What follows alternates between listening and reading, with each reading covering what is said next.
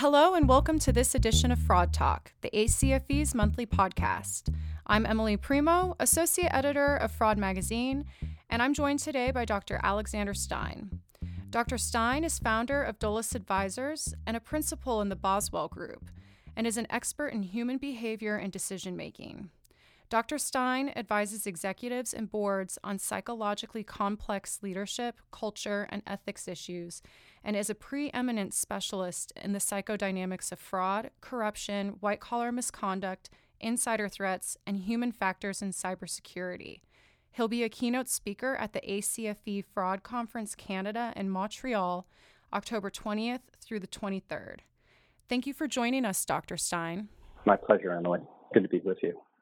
Great. Okay, so to get started, can you tell us a little bit about yourself, your background, and your career?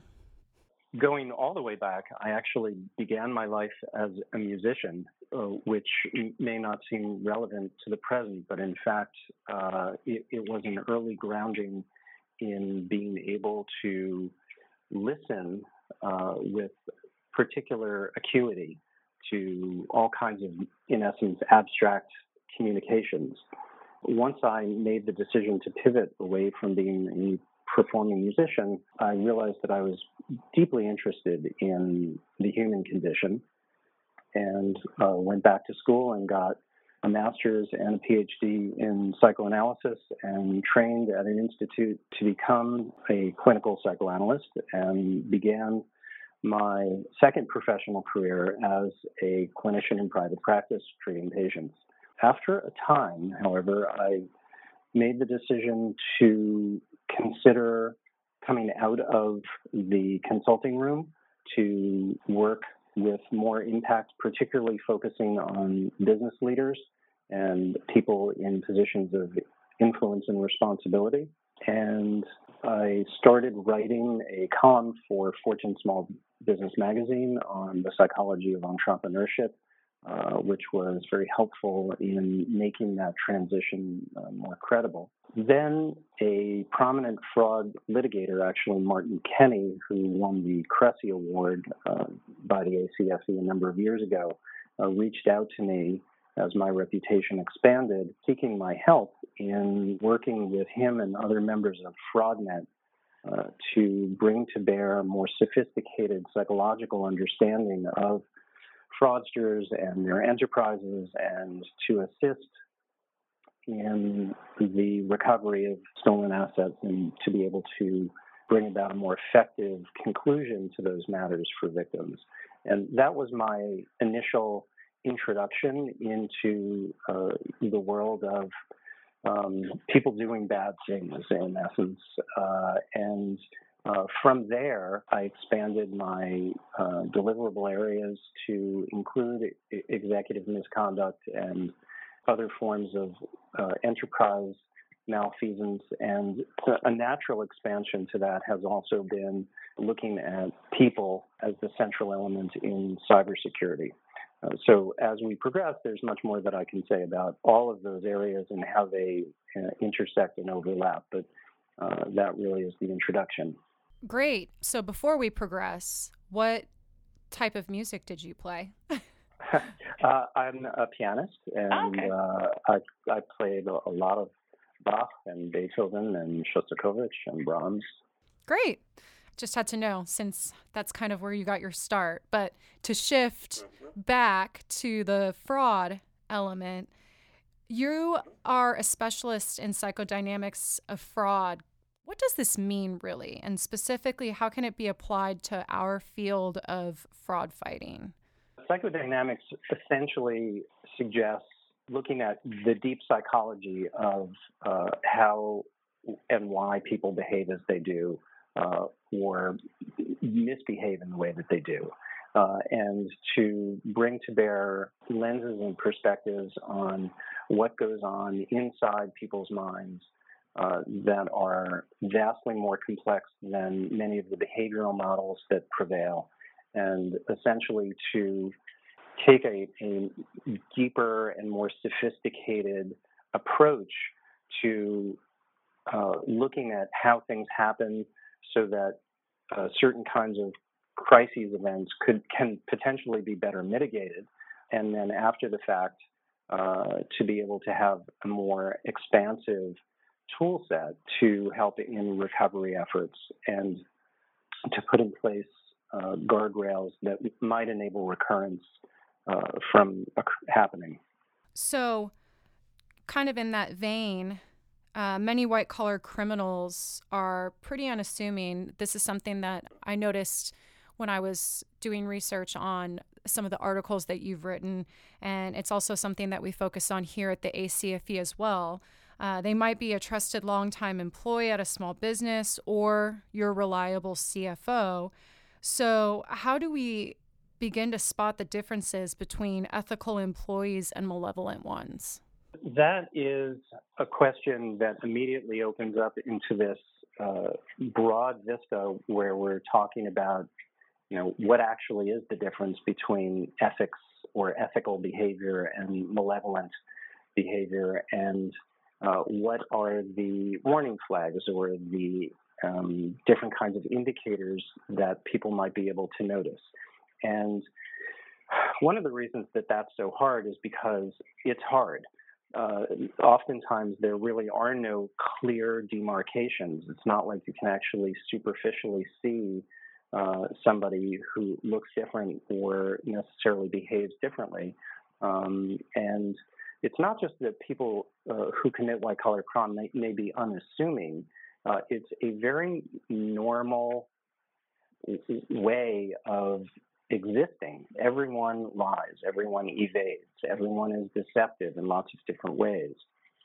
And uh, oftentimes, unless we're talking about someone who is fundamentally a career criminal uh, or deeply involved in some form of organized criminality, if it's just somebody who is in a position within an enterprise um, there can be any number of factors at play, both internal and external, to their workplace and even within uh, their own sense of what's going on that can trigger uh, an event or an episode. Um, so, you know how how to make a determination in advance is uh, pretty tricky, uh, and whether it's uh, trying to do some kind of um, you know, sort of ethical or behavioral audit of an organization or bolstering internal controls uh, or um, doing some form of hiring assessment. There are many subtleties and nuances that escape most forms of uh, early warning psychometric testing, for example, or other kinds of personality tests uh, typically will not capture the signs that people think that they should be able to see in advance. So, moving on, you've said that you believe entrepreneurs and conmen may share formative experiences. I found that to be really interesting. Uh, what, in your opinion, do they have in common? In a word, creativity.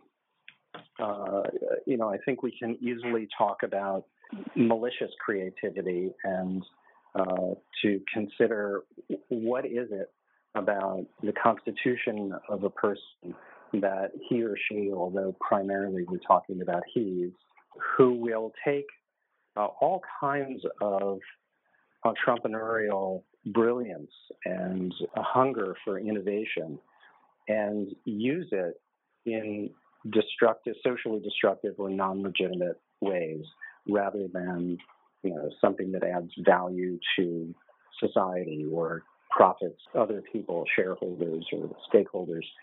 So you know where those two paths diverge uh, becomes really meaningful. Um, but before they diverge, uh, there are often a lot of similarities between creative people uh, in the ways that they launch ventures that do something for them uh, that's very important. And you know, you were asking earlier about you know, ethics and malice. So, um, for better and for worse, one of the things that happens when you start to pare away the constraints of ethical behavior is you have a broader field uh, available to you.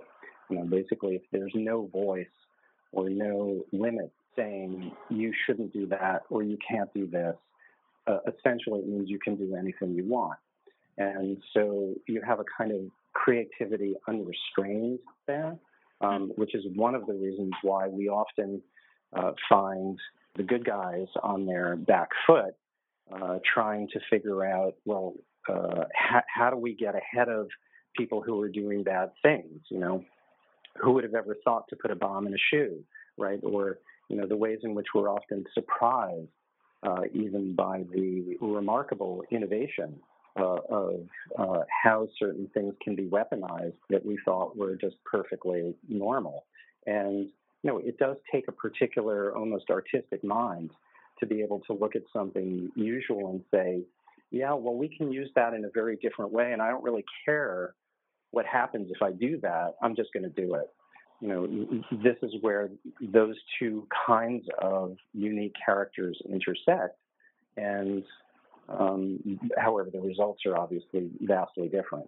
So we need to be thinking just as we, being fraud fighters, need to be thinking just as creatively when we're trying to prevent fraud by saying, you know, this is how a criminal could exploit this system.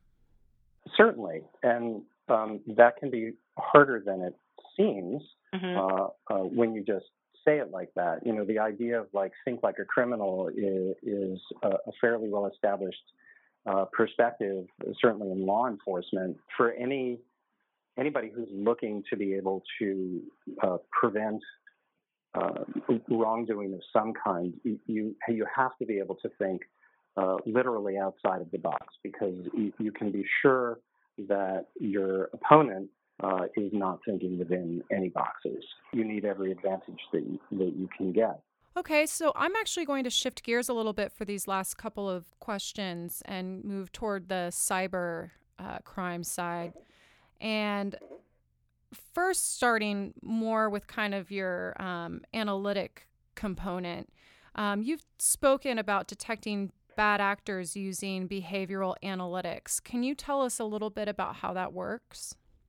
Right. So, um, actually, the, the article that you're referencing was one in which um, I, I, was cited as uh, really a um, counter voice to the use of behavioral analytics. Okay. Um, I'm, I'm, I'm not a proponent of it, which is not to say that I'm antagonistic uh, to it. Um, I'm a big fan of technology and uh, data analytics uh, is, is, important and has its place. Um, my major concerns and my criticisms w- regarding the use of analytics is the ways in which um, it, it, generally oversimplifies massively complex systems. And, by those systems, I mean people, not the systems in, in which they are used. That programming computer systems, let's say, to detect something about human behavior is much more limited than the people who are selling or buying these systems would want them to be or think they are. And so uh, there's a kind of false uh, security that is, is, in place. It's not exactly security theater, um, but it really is m- much less comprehensive than uh, anyone would want it to be for many of the reasons that I've already talked about concerning the gap between understanding the complexity of human psychology and the way in which it gets rendered uh, in a very compressed, sort of behavioralistic sense mm-hmm. uh, in technology. Uh, so, you know, um, there are a whole lot of components to that, but in limited time, the one that I would isolate as probably the most significant is intentionality. So there, you know, it's very, very difficult even for other people, as we were talking about regarding, let's say, hiring um, or, or, looking at uh, an impending uh, malicious event, to forecast really accurately what somebody is thinking and when they're going to be doing something. Uh, oftentimes, people don't know uh, what somebody else is going to be doing until they're actually doing it. And at that point, you know, real time is Latin for too late.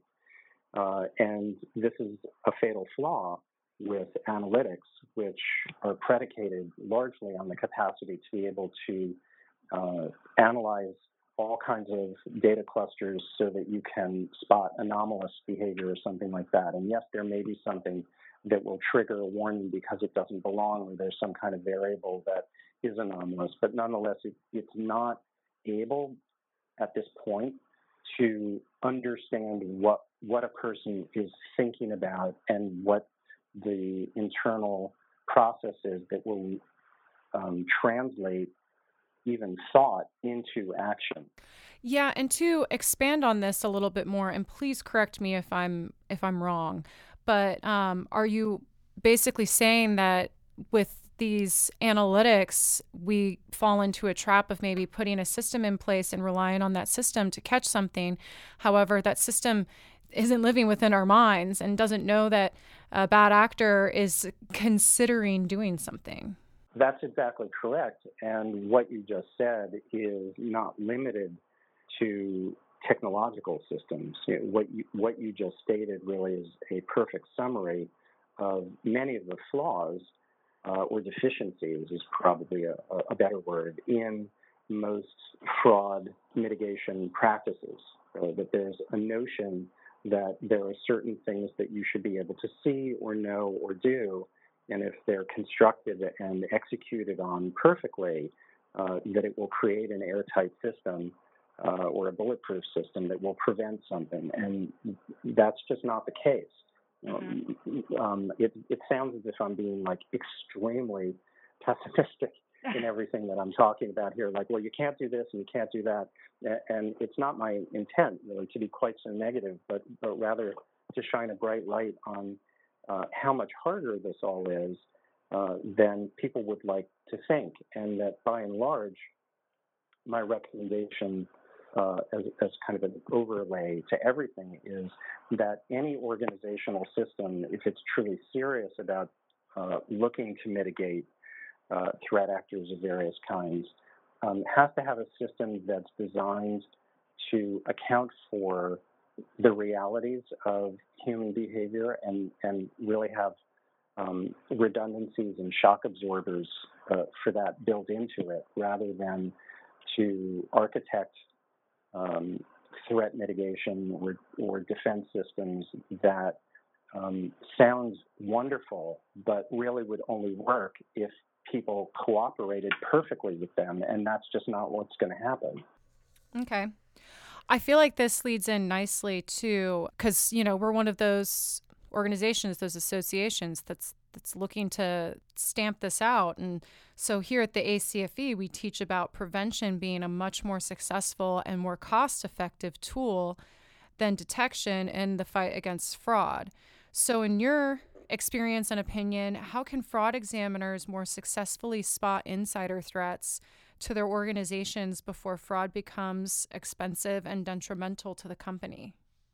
Well, if I can continue uh, along the path of being uh, really, really darkly pessimistic here, I, I, I don't think that trying to stamp it out is going to succeed.